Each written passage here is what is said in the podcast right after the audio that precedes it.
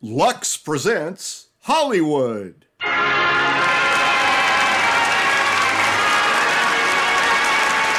Lever Brothers Company, makers of Lux Toilet Soap, bring you the Lux Radio Theater presenting The Day the Earth Stood Still. Greetings from Hollywood, ladies and gentlemen. There is an ever present question that has puzzled and intrigued our world for centuries Is there life on any of the other planets? So, in tonight's play, we will tell you of a possible momentous event in our future the arrival on this planet of a man from outer space. We now raise the curtain on Act One of The Day the Earth Stood Still.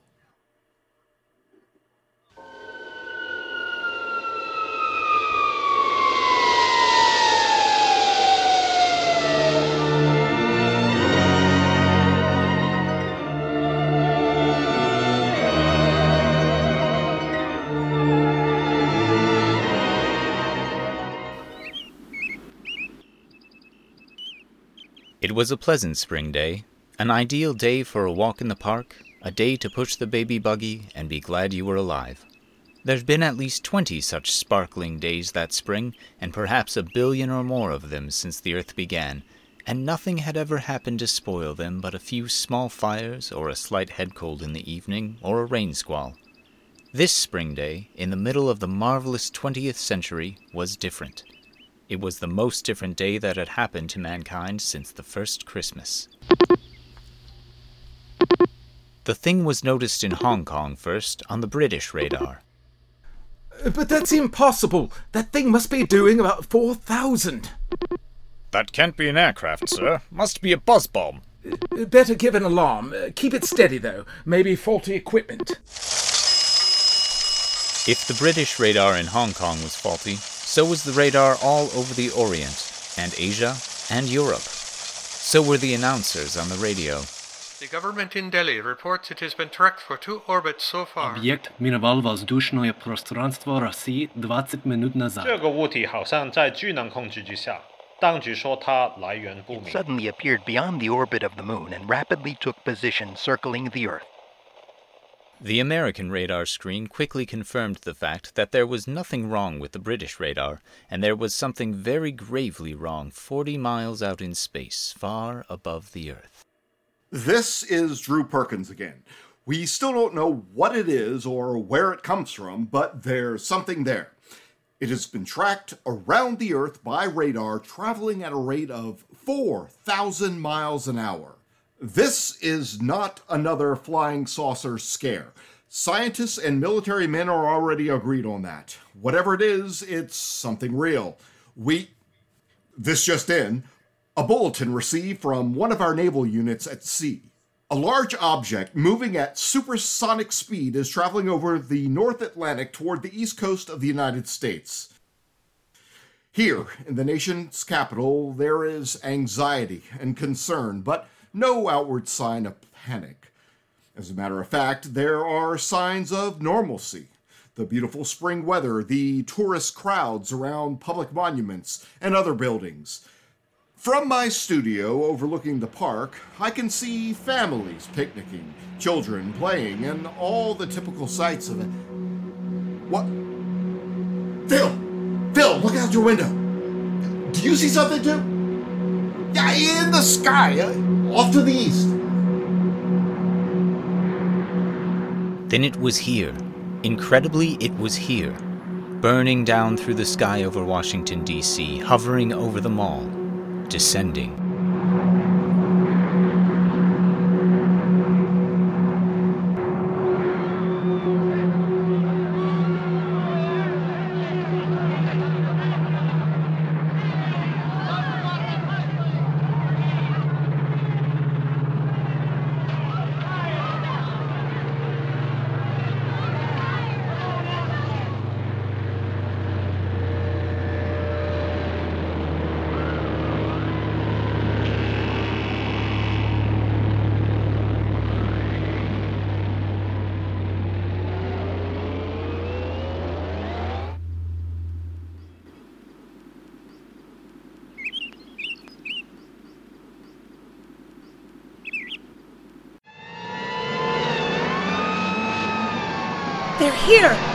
They've landed! Hey, look, the army! I guess they knew they were coming. Looks like they're headed over there. I'm going back.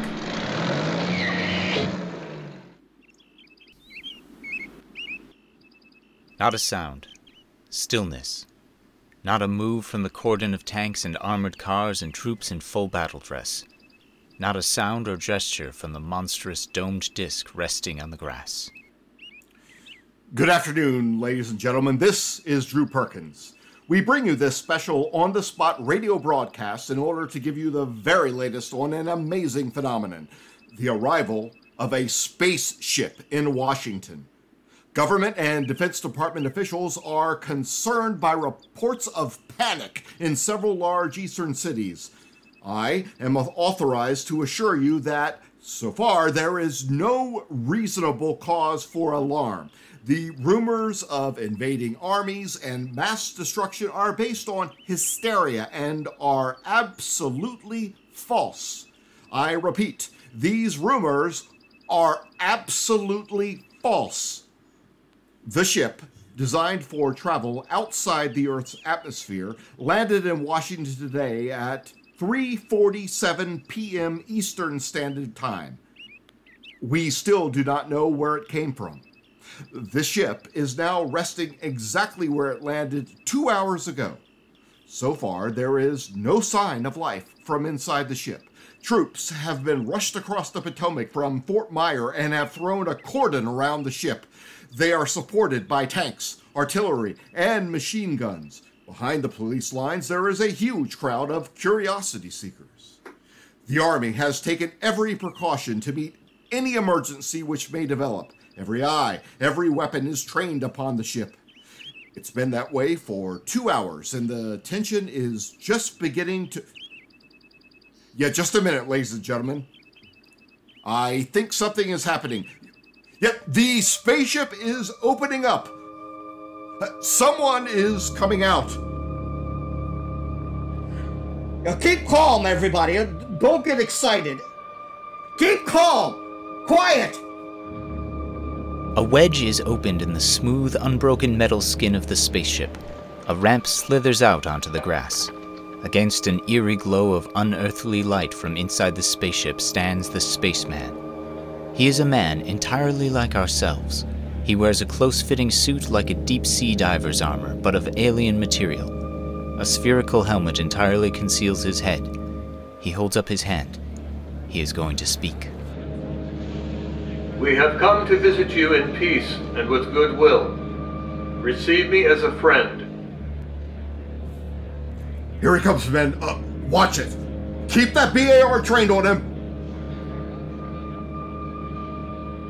He, he's going for something in his tunic. Quiet! It's a ray gun or something. I'm gonna let him have it. No, no, wait! Ah, you fool, he's down! Back the crowd. Everybody, back! Ah, yeah, your wound doesn't look too bad. I'm sorry, but you shouldn't have gone for that ray gun. It, it was not a weapon. He understands us. It was a gift for your president. With it, you might have studied life on other planets. Yeah, what's bothering the crowd, Lieutenant? Tell him to. Oh, oh no. Oh no! A nightmare stands on the ramp leading out of the spaceship.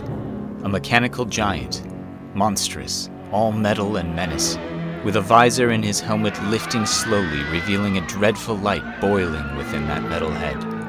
And suddenly, out of that incandescence, a narrow ray. My!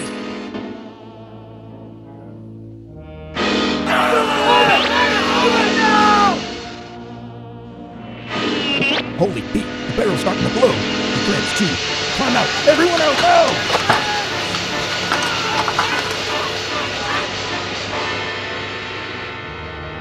Rifles, tanks, artillery glow with the terrible incandescence and become vapor and a mush of puddled steel. And in the deathly silence that follows, The robot strides down the ramp. The Avenger. From where? Gort. Piglet, no, let's go. He won't hurt you now. Yeah. Get that ambulance over here. Take him to Walter Reed Hospital right away.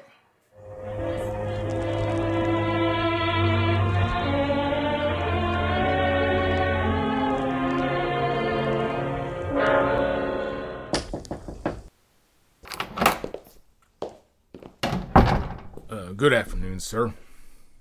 Good afternoon. The doctors here tell me your wound is not serious.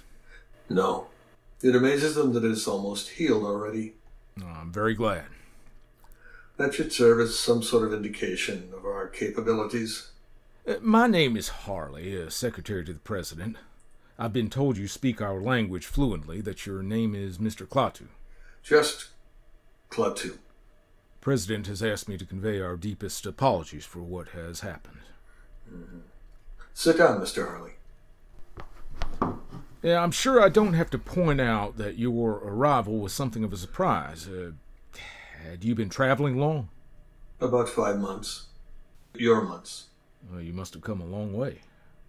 About 250 million of your miles. Uh, well, naturally, we're very curious to know where you come from. From another planet. Let's just say that we're neighbors. Huh. Well, it's rather difficult for us to think of another planet as a neighbor. I'm afraid in the present situation, you'll have to learn to think that way. The present situation? I mean, the reason for my coming here. Would you care to talk about it? Not now, nor with you alone. Uh, perhaps you'd rather uh, discuss it personally with the president. This is not a personal matter, Mr. Harley. It concerns all the people on your planet. I'm not sure I understand. I want to meet with the representatives from all the nations of the earth. Well, I'm afraid that would be a little awkward. Why? It's completely without precedent.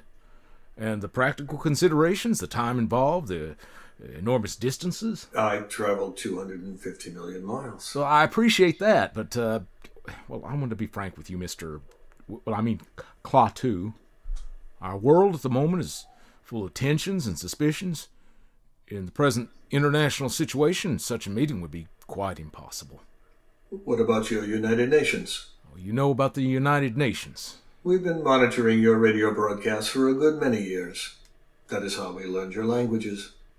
Well, I'm sure you recognize from our broadcasts the evil forces that have produced trouble in our world. Now, now surely you. I am not... not concerned, Mr. Harley, with the internal affairs of your planet. My mission here is not to solve your petty squabbles. It concerns the existence of every last creature who lives on Earth. It must not be complicated by the childish jealousies and intrigues and suspicions of your planet. Well, perhaps if you could explain a little what you. Oh, I intend to explain to all the nations of the Earth at the same time. So, how do we proceed, Mr. Harley? Well, I suppose we could uh, call a meeting of the UN General Assembly. Uh, but of course, the United Nations doesn't represent all the nations of the earth. Uh, our problems are very complex. You mustn't judge us too harshly. I am impatient with stupidity. My people have learned to live without it. I don't want to resort to threats, Mr. Harley. I merely tell you that the future of your planet is at stake. I urge that you transmit that message to the nations of the earth. The President will, of course, do his best to bring about the meeting you desire. I know it will be quite useless. I wish it were otherwise. I'm very sorry, Mr. Klaatu. Apparently, I'm not as cynical about Earth's people as you are. Before making any grave decisions, I think I should get out among your people and become familiar with the basis for these strange, unreasoning attitudes. Our military people insist that you do not attempt to leave the hospital. Uh, for your own safety, of course. The door will be locked. I'm sure you understand. Uh, good day, Mr. Klaatu.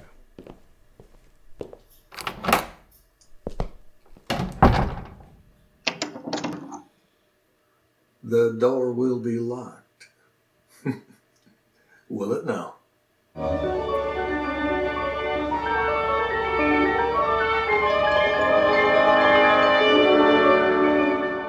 Klaatu escaped, nor could the embarrassing news of his disappearance long be suppressed.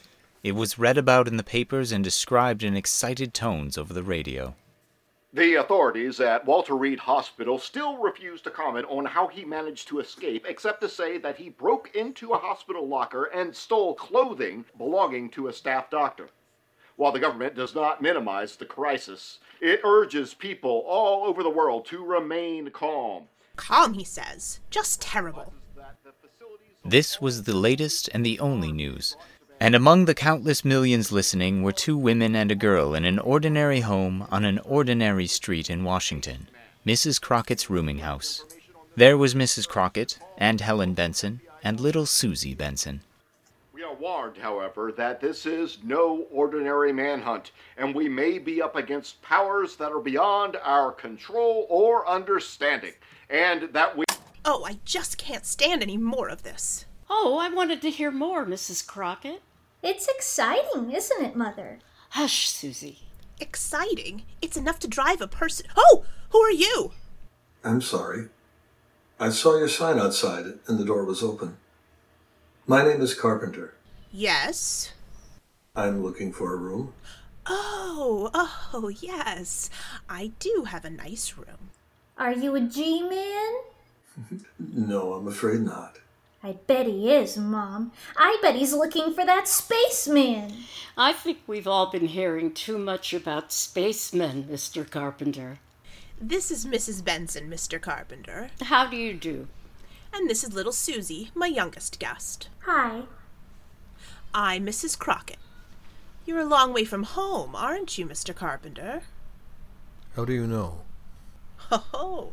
I can tell a New England accent every time. This way, please, Mr. Carpenter.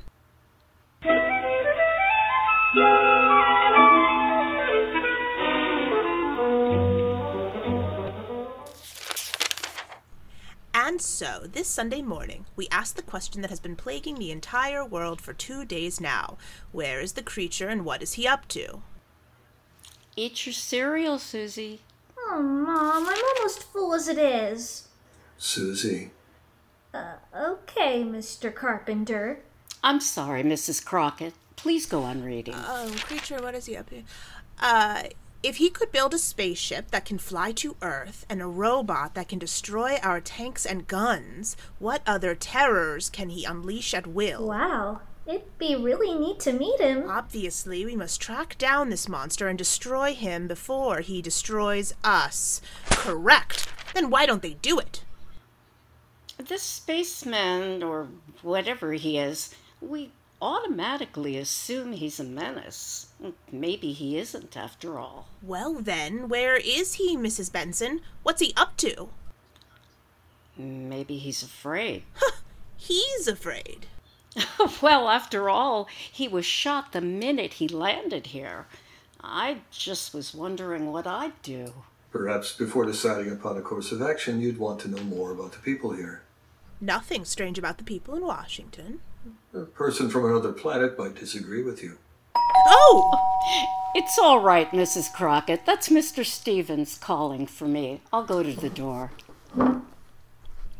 That awful robot standing there like an ugly iron statue. Oh, gives me the shivers. Morning, Tom. Hello, Helen. Hey, can anybody see us? No. Hmm. So, all right, we're all set. I picked up some sandwiches and put gas in the car, and the radio's busted so we could forget about the spaceman for a day, huh? I haven't been able to arrange for anyone to stay with Susie. Mrs. Crockett's going out, and uh, I don't suppose we could take her with us. Oh, uh, hmm, yeah, we could. Just today, Mrs. Crockett has plans, and I don't know who else to ask. I haven't any plans. Oh, Mr. Carpenter. I'd be glad to spend a day with Susie, if you'll let me. Great, thanks. Well, it's very nice of you to offer. Oh, I'm sorry, Mr. Carpenter. This is Tom Stevens. Hi. How do you do? Susie and I had a fine time yesterday afternoon. We talked and listened to the radio. I thought today she might like to show me around the city. Well, I. Oh, please, I'd enjoy it.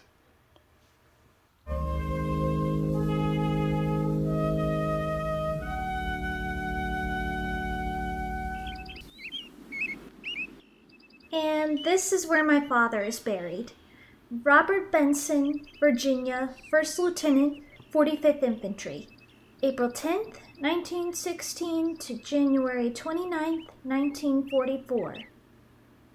Your father was very young, wasn't he, Susie? He was killed at Anzio. Did all these people here die in wars? Oh, most of them. Didn't you ever hear of Arlington Cemetery? I'm afraid not. You don't seem to know much about anything, Mr. Carpenter. I've been far away, Susie. Well, don't they have places like this where you've been? Not like this one. You see, they. Well, they don't have any wars. Hmm. Gee, that's a good idea. Come on, let's walk. All right. So, what would you like to do now? Go to the movies. All right. No fooling? No fooling. Uh, uh, do you need to have money to go there? Well, I've got two dollars. I'll treat you, okay? No, no. I want to take you. Look, do you uh, think they'd accept these? Gee, what are they? Diamonds? Well, in some places, these are what people use for money. They're easy to carry and they don't wear out. Bet they're worth a million dollars. Would you give me your two dollars for two of these? Uh, sure. Okay. There you are. Um, let's not say anything to Mom about this, huh? Why not? Well, she doesn't like me to take advantage of people. Oh, hey, before we go to the movies, would you like to see the Abraham Lincoln Memorial? Thank you. Yes, I would.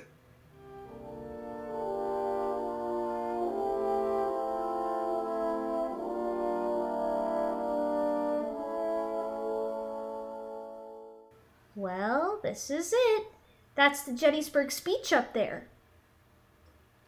That this nation, under God, shall have a new birth of freedom, and that government of the people, by the people, for the people, shall not perish from the earth. Those are great words. That's his statue. That's the kind of man I'd like to talk to. Susie, who's the greatest man in America today? Hmm. Gee, I don't know. Uh, the spaceman, I guess. no, I was speaking of Earthmen. Oh, uh, I don't know. Uh, the president? No, I mean the greatest philosopher, the, the greatest thinker, scholar. Oh, you mean the smartest man. Well, that's Professor Barnhart, I guess. Yes, Professor Barnhart? He's the greatest scientist in the world. He lives right here in Washington, uh, right near where my mother works. Where's that? Department of Commerce. She's a secretary. Not like that guy on the radio with the president. She's a real secretary. Why? I have an idea, Susie. Let's go see Professor Barnhart. What for? You just said he's the greatest man in America. You're kidding, aren't you? Well, wouldn't you like to meet him? Ooh, sure I would. Oh, go on. I bet you'd be scared. Hmm. Maybe we can scare him more than he can scare us. I like you, Mr. Carpenter. You're a real screwball.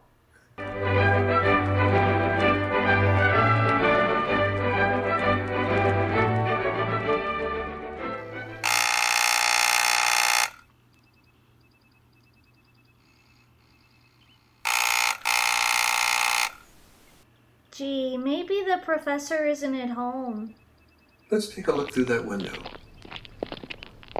I'll bet this is where he works. Look in there. Books all over. Blackboard's full of stuff.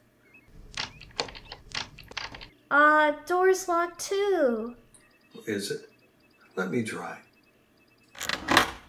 Why, no, it isn't, Susie. Well, that's funny. We'll go in and we'll wait for him. I'm sure he won't mind. Gee, just think. All the brains that goes on in here. What's all that stuff on the blackboard? It's a problem in celestial mechanics. I bet he's the only one in the whole world that can figure the answer. I'll never get the answer that way. Let's see. Hey, it says don't erase, don't touch. Okay, this is right. Okay. Check. Correct. Correct. And here's where he gets off the track. Well, we'll fix that. So.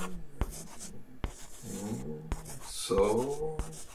You must be an arithmetic teacher, I bet. Refactor and resolve. There. Who are you? Uh oh. How dare you come in like this? How dare you write on that blackboard? Do you realize the professor's been working on that problem for weeks? He'll solve it in no time now. What do you want? We came to see Professor Barnhart. Well, he's not here, and he won't be back until evening. I think you'd better leave. Will you tell him that Mr. Carpenter was here? 1615 M Street Northwest. I think he'll want to talk to me. Indeed. Thank you. Oh, and it may have entered your mind to erase what I've written on the blackboard? It certainly has. I wouldn't do that. The professor needs it rather badly. Come on, Susie. Hmm. Well, we'll just see what the professor thinks of this. Carpenter, 1615 M Street, Northwest Carpenter, M Street, 15. Operator, give me the FBI.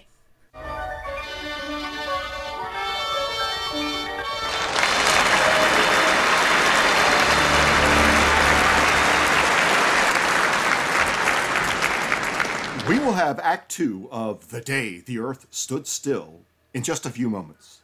Isn't our cast wonderful, folks?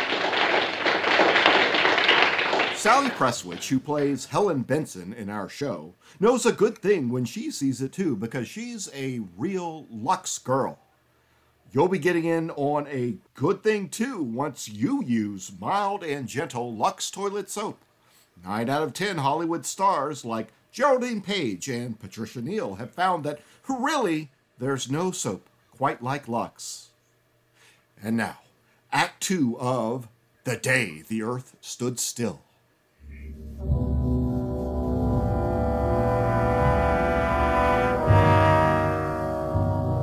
It is early evening of the same day. Tom Stevens and Helen Benson drive up to the boarding house after their picnic, quite unaware of the dark squad car parked at the curb a few feet ahead.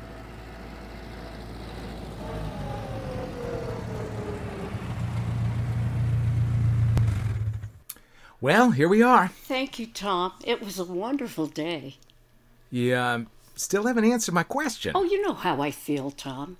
But I still want time to think it over. Ah, if I could only tell the boss I was getting married and acquiring two dependents. You're a good salesman. A good salesman wouldn't give you time to think about it. good night. Uh, didn't you forget something?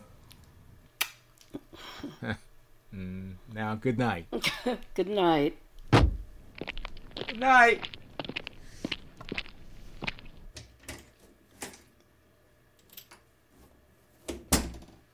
oh, Mr. Carpenter.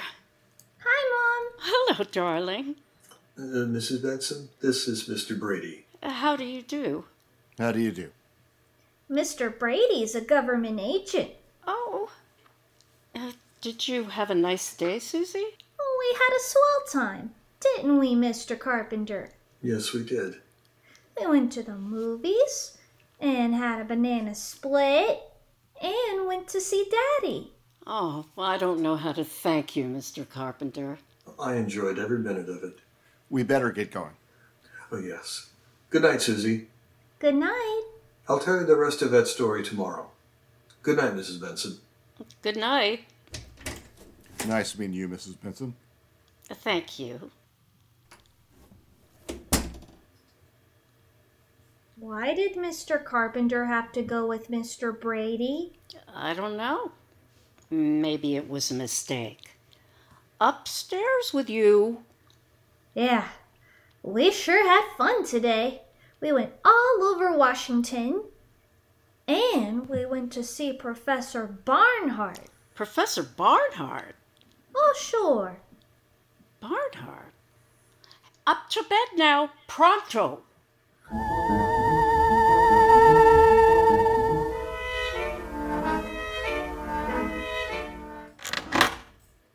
Is this the man you wanted to see, Professor Barnhart? Oh, thank you, Mr. Brady. I, may I speak to Mr. Carpenter alone, please? Yeah, I'll wait outside, Professor. Uh,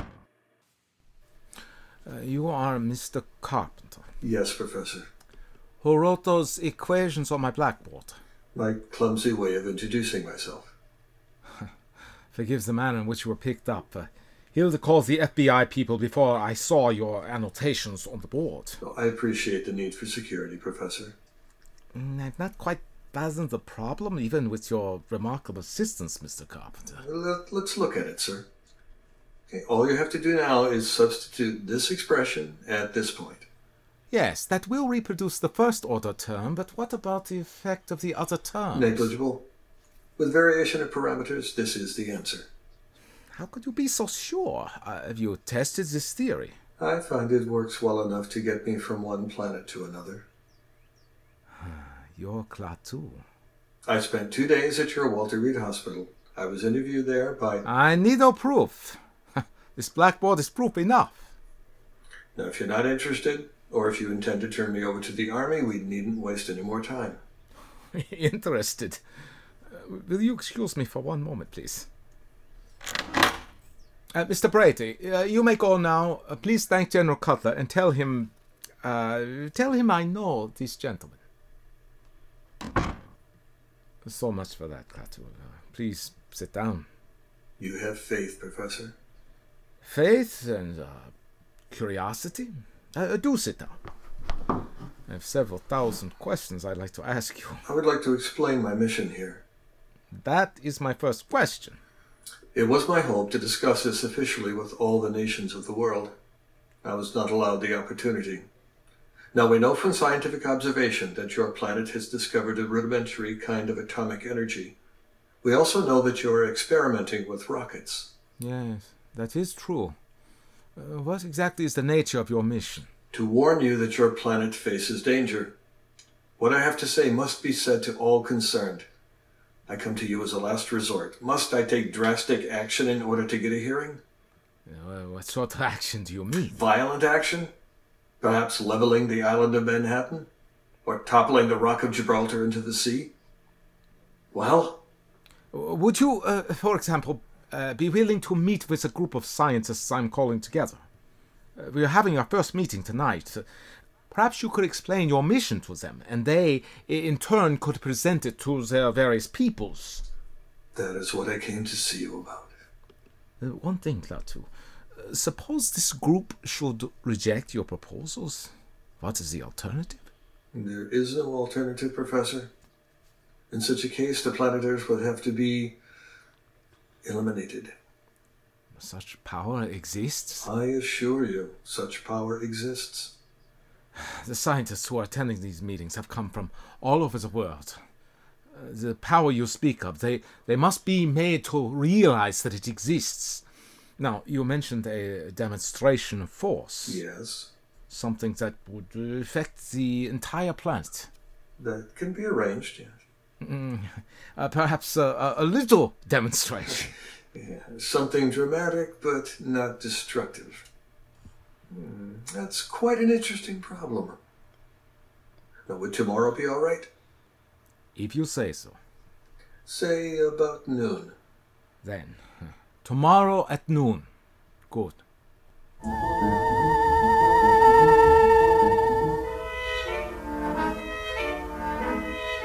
Going out tonight, Mrs. Benson? Oh, oh, it's you, Mr. Carpenter. I'm afraid I startled you. Yes, I am going out. Mr. Stevens is calling for me. Everyone seems so. Jittery is the word. Susie's the only person I know who isn't uh, jittery. She's a fine girl, Mrs. Benson. Naturally, I think so. Warm, friendly, intelligent. She's the only real friend I've made since I've been here. Mr. Carpenter, this is none of my business, but Why did that detective come here last night, that Mr. Brady? Oh, Susie and I tried to see Professor Barnhart in the afternoon, but he wasn't in. Apparently, they thought I was looking for secrets of some kind. Oh, that must be Tom now. Oh, Mr. Stevens, do come in. Helen is in the sitting room. Alert Mrs. Crockett. She has a romantic mind. Yeah, hello there, Helen. Hey, not a moment to spare. You ready? Uh, hello, Carpenter. Uh, picture starts at 8.50 on the dot, Helen. I'll be ready in a minute. I was just talking to Mr. Carpenter. Oh, I hope Mr. Carpenter won't think I'm intruding. Excuse me, I was just going up to my room. Good night. Uh, good night, Mr. Carpenter. Have a good time, both of you. Thank you. Tom, that was awful. I'm sorry. I guess I'm just tired of hearing about Mr. Carpenter, Mr. Carpenter. Shh! I don't like the way he's attached himself to you and Susie. After all, what do you know about him? Very little, it's true. Well, let's not stand and talk about it anymore. I'll, I'll go up and get my things.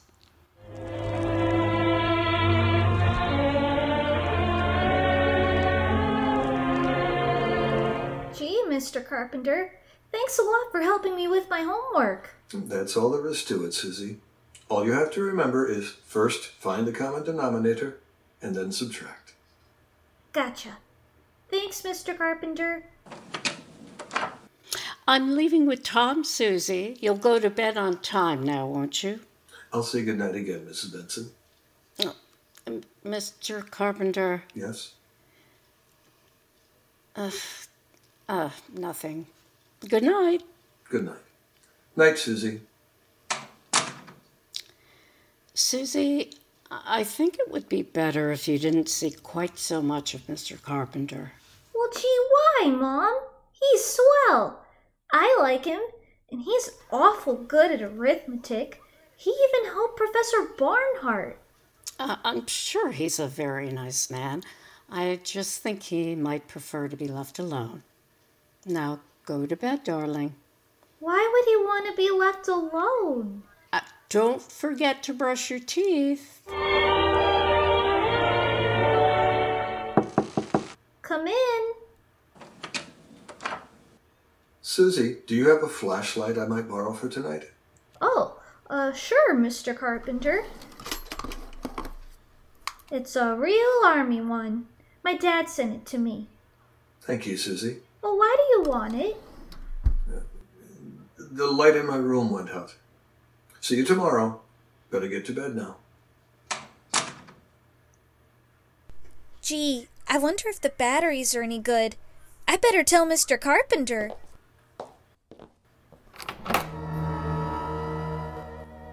When Susie stepped out into the hall, what she saw down the hallway puzzled her.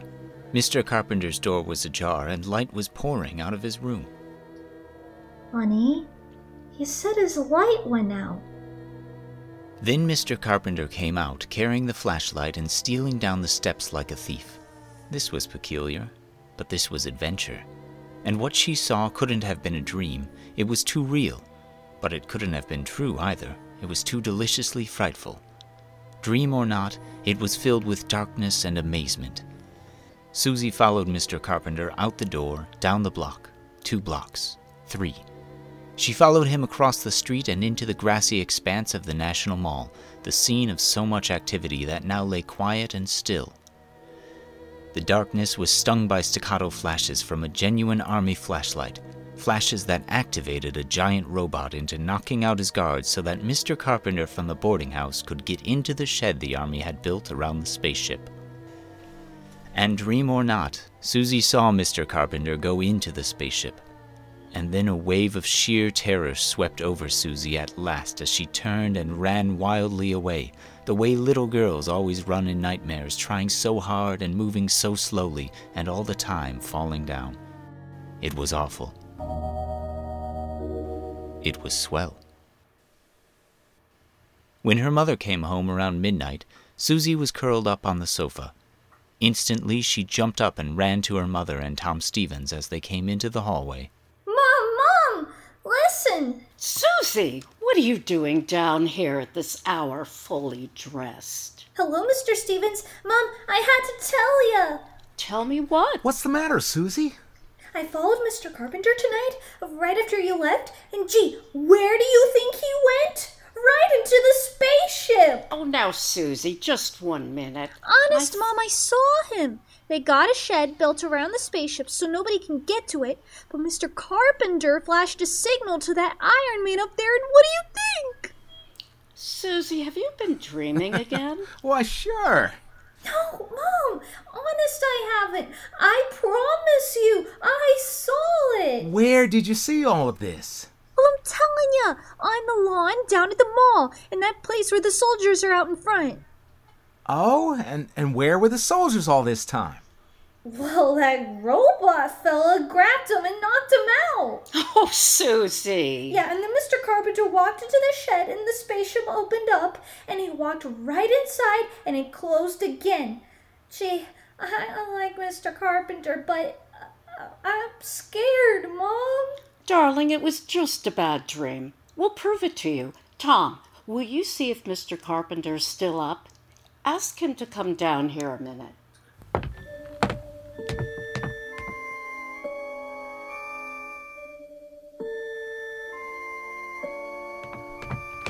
Helen? Yes, Tom? Helen, he's not there. But look what I found on the carpet. Can't be a diamond, can it? I don't know. It's much too big. It looks real to me. Oh, Mr. Carpenter's got lots of 'em. He gave a couple of 'em to me. Here. He gave you these? Well, not exactly. I gave him two dollars. Well, I don't know, but this whole thing, I- it just doesn't make sense. Look, Helen, do you think it's all right for you to stay here? There's a strong lock on my door, and Susie's gonna sleep in my room tonight. Okay. Upstairs, nightmare girl. It wasn't a nightmare. Susie. Yeah, Mom? Susie, your shoes are soaking wet. Yeah, grass on the mall was kind of wet. Good night. Oh, Tom. I wonder.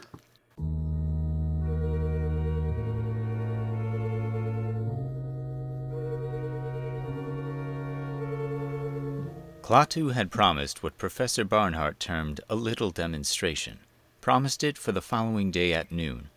It is now two minutes to twelve. In the Department of Commerce building, Helen Benson has left her office on her way to lunch. She stands in the corridor waiting for an elevator. Mrs. Benson, Mr. Carpenter, what are you doing here? I came to see you. Well, I was just going to lunch. What is it? I saw Susie this morning before she went to school. Yes? I want to know what she told you. Oh, Well, Susie has such an active imagination. Did you believe what she told you? Really, Mr. Carpenter, this is where I work, and I only have a short time for lunch today. If you'll excuse me, Well, I'll go down with you. if you like. The service elevator's this way. It'll be empty.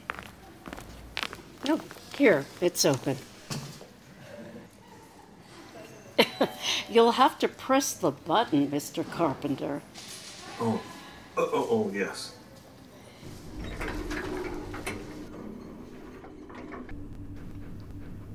Uh, what is it you want? Before I ask you to be honest with me, perhaps I should be completely honest with you. What happened? What time is it? Just 12? We shall be here for a little while. About 30 minutes. Mm, we can try pushing other buttons. They won't work. Why not? You see, the electricity has been neutralized all over the world. Susie was telling the truth, wasn't she? Yes. And out on the street,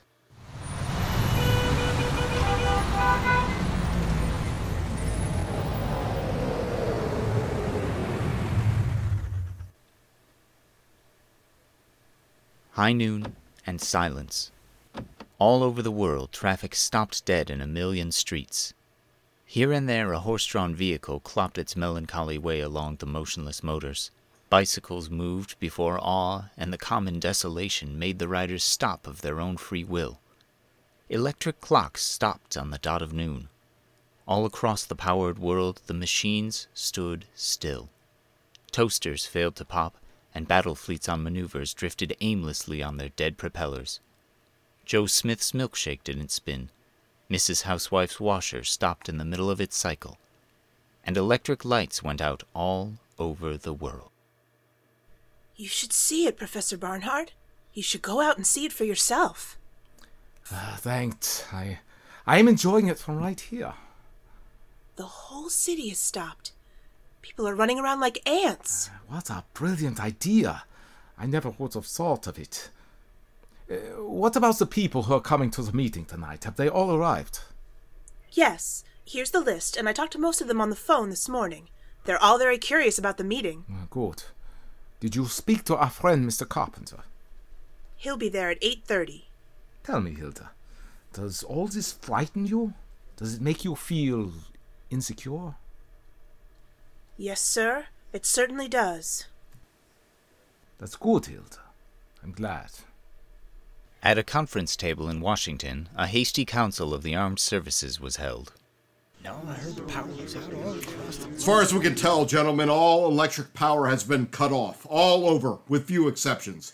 And even these exceptions are remarkable hospitals, planes in flight, that sort of thing. I wish I could be more specific, but all communications are out telephones, radio, cables, everything. I can tell you that we are prepared to declare a state of national emergency. But before we start discussing plans, I want a report from Colonel Ryder. All I can report, General, is that the robot at the spaceship was discovered to have moved last night. It knocked unconscious the two soldiers guarding the entrance to the shed the Army engineers had built around the spaceship, indicating that someone, uh, presumably the spaceman, had wanted to get into the ship for one reason or another. In all likelihood, to signal the for this demonstration of its planet's power. Yeah, go on, Colonel. Well, uh, that's all, sir. Now, gentlemen, until now, we've agreed on the desirability of capturing this man alive. We can no longer afford to be soft in this matter. We will get him alive if possible, but we must get him. Is that clear, gentlemen? Dead or alive? Get him.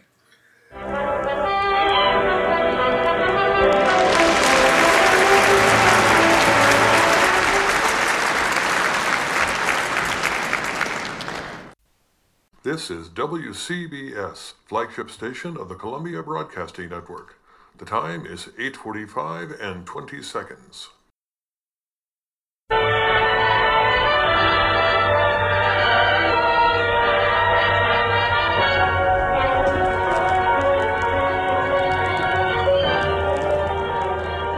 Welcome back, ladies and gentlemen, to Lux Radio Theater and its production of The Day the Earth Stood Still. Thank you to our sponsor, Lux Flakes, and the entire family of Lux products, which have graced the homes and pampered the complexions of the greatest Hollywood stars. And now, the curtain rises on Act 3 of The Day the Earth Stood Still.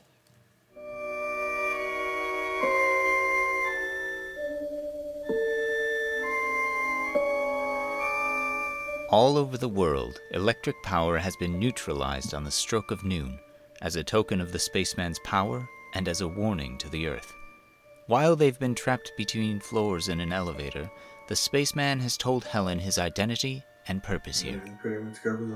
I've already told you more than I told Professor Barnhart, because my life, in a very real sense, is in your hands. But if I die, a world, your world, may die too. Yes, I, I understand.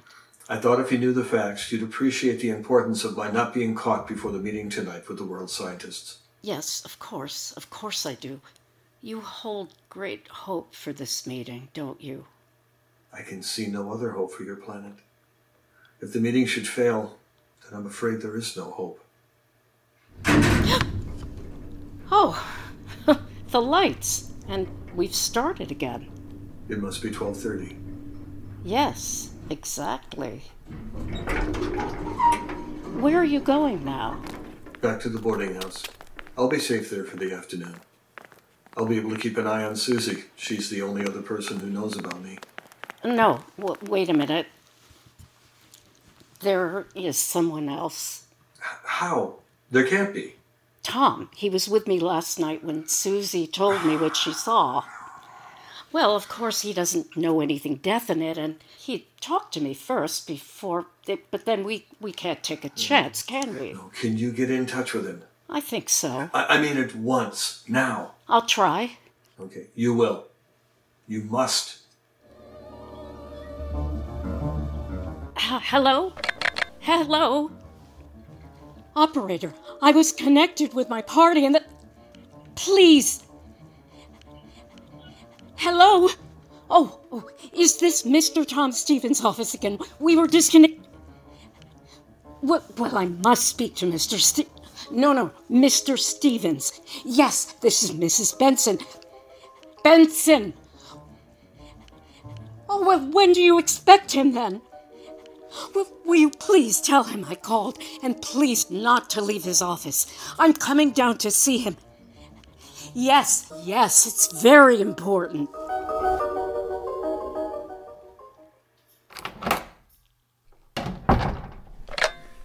Margaret, uh, this is Mr. Stevens. Now, I just got in. Now, now listen, call the Pentagon.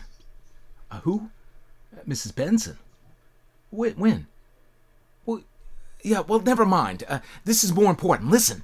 Now, go call the Pentagon and find out who's in charge of this spaceman business. Whoever it is, I want to talk to him. Tom? Uh, Call me right back and don't take any other calls. Brush them off fast. Tom, I've been trying to get you all afternoon. Have I got some pretty terrific news about your good friend, Mr. Carpenter? What about him? He's the man from the spaceship. I had that diamond, or whatever it is, checked out at three different places. Nobody on Earth's ever seen a stone like that. And after what Susie's told us, that's good enough for me. Why is it that nobody knows anything about this Mr. Carpenter? Why hasn't he got any money? All right, Tom, it's true. I know it's true. Uh, it.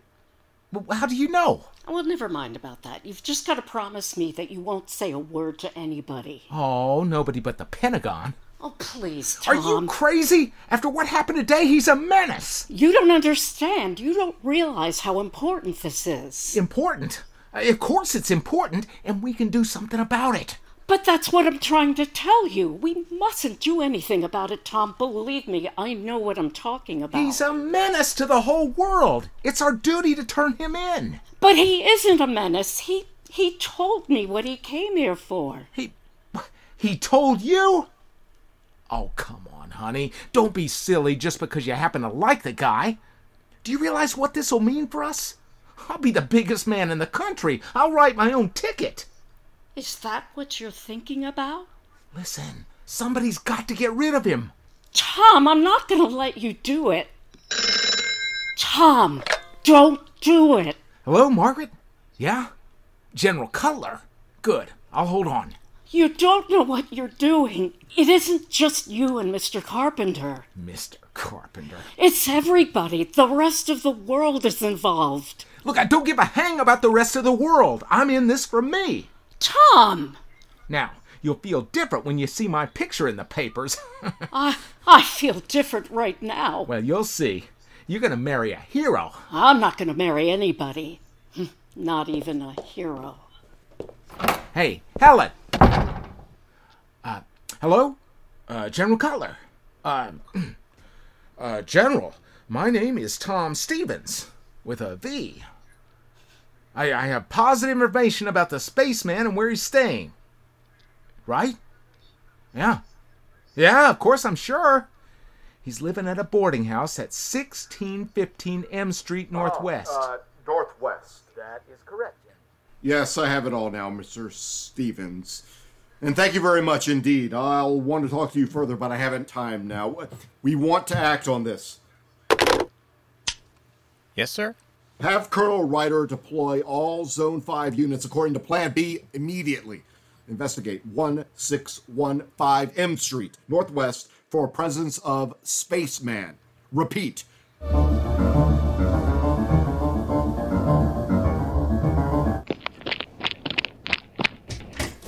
Mr. Carpenter, Right here. Did you see Tom? What did he say? it's no good. It's too late. I've got a taxi outside. Hurry.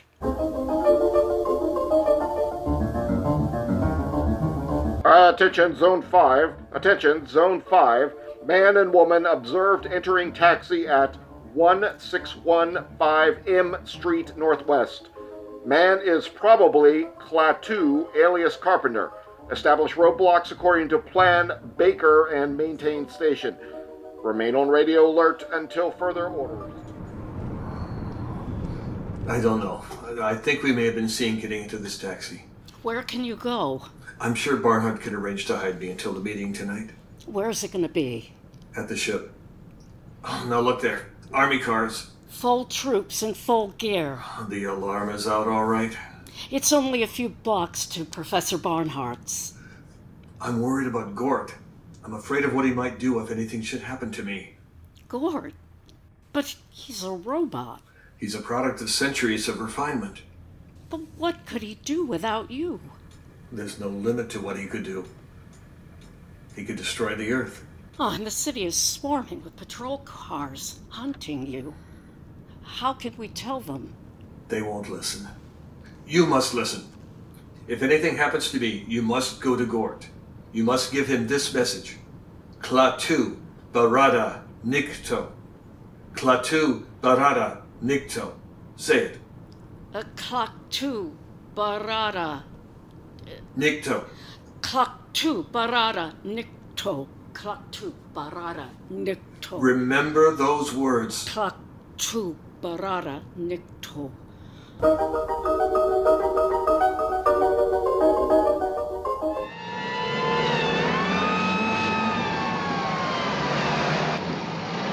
attention Zone 5. Taxicab moving north on 14th Street from Harvard Street. Man and woman in back seat. License number H0012. H0012. Section 2. Close in. This is your target vehicle. We're hemmed in. Driver, we'll get out here. I'm going to try to run for it. If they get me, you get to Gort. Ready? Now! There he is! Stop or we'll shoot! Stop or we'll fire! Mr. Carpenter! Get that message to Gort! Never mind her, check the guy!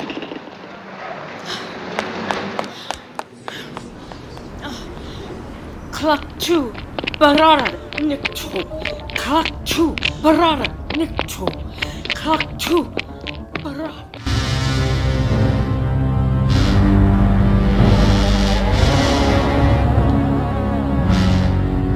Centuries, ages of superhuman superplanetary skill had bred intuition and a dim power of reason into the enormously complex intelligence inside of Gort's metal brain case. When Helen Benson stumbled up to the shed that housed the space machine, the guards were not there. Then she saw them. They were lying inside, their rifles fused and bent. Gort somehow knew that Klaatu was dead. Gort was already on the move. He was on the move toward Helen. No. No. Gort, no! The visor of his helmet was opening on the cosmic incandescence within, seething with world ruin, aiming impassively at Helen. Gort! Gort! Gort! Two, Bara! Barada, Nikto! Clock two, Barada, Nikto! Klaatu, Barada, Nikto! Clock. Helen Benson fainted. When she returned to consciousness, she was lying on a dais bathed in soft, shadowless light, in a chamber vaguely circular, of completely unfamiliar build. She was inside the spaceship. Across the room stood Gort with his back to her, and lying in front of him on a platform was Klaatu. Mr. Carpenter. Gort, the machine, the automaton, was applying electrodes to his master, and a piercing, whining, maddening sound filled the ship.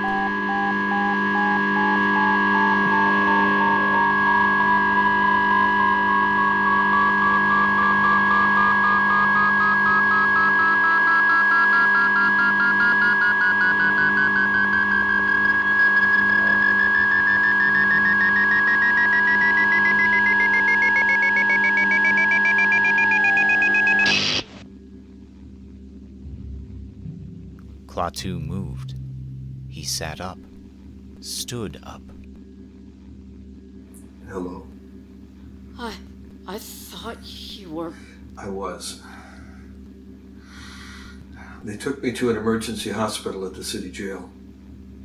Gort broke in and brought me back here. This technique, in some cases, can restore life for a limited period. How long? You mean how long will I live? That no one can tell. Time enough and more for me to go outside and speak to Professor Barnhart's scientists. I must speak to them. It's what I came for. You had better leave now, too. Gort will put out the ramp. And thank you.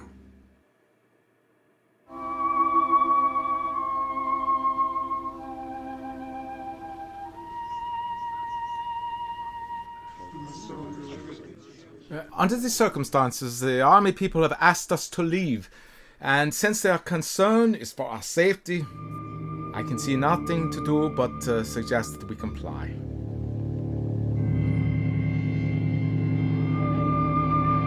How did it open? Amazing. Certain They said he was dead. It is him, just as in the photographs.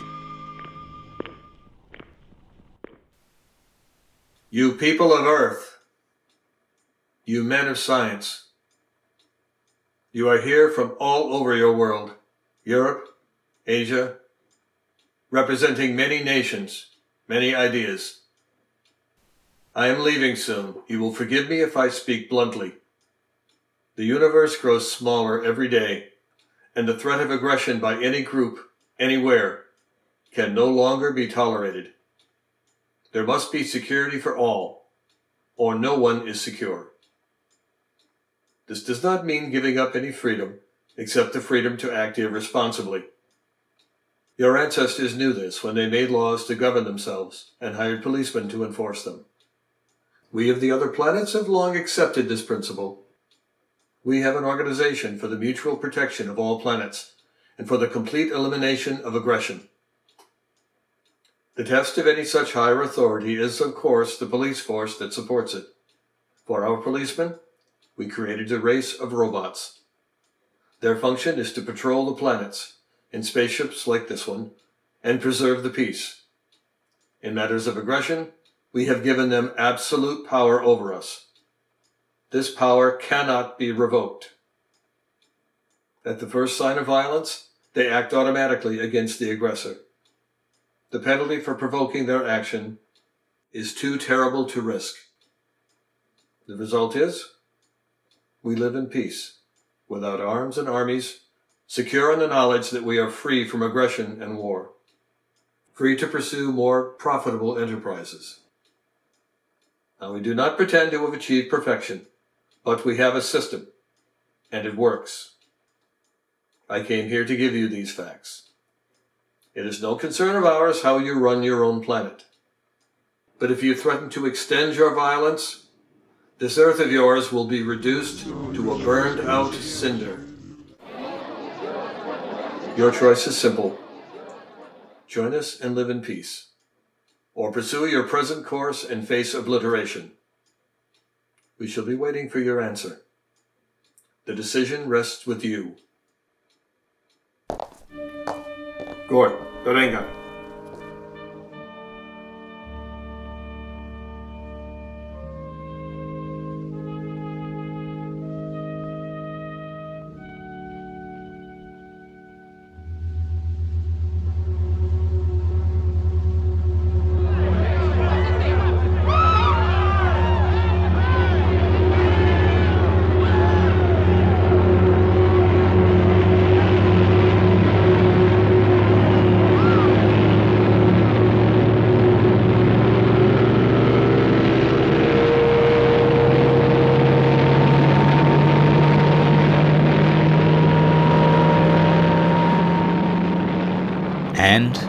They had seen him come, so did they see him depart.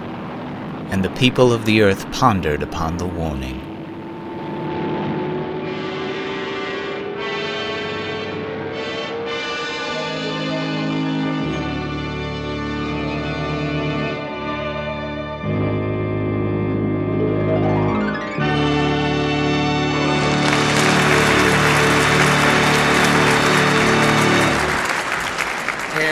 Concludes the Lux Radio Theater production of The Day the Earth Stood Still. We hope you enjoyed our show. Please join us again next week for another star studded production. Every Thursday evening, Lever Brothers Company brings you the Lux Radio Theater. Consult your local newspaper for time and station. This is the CBS Radio Network.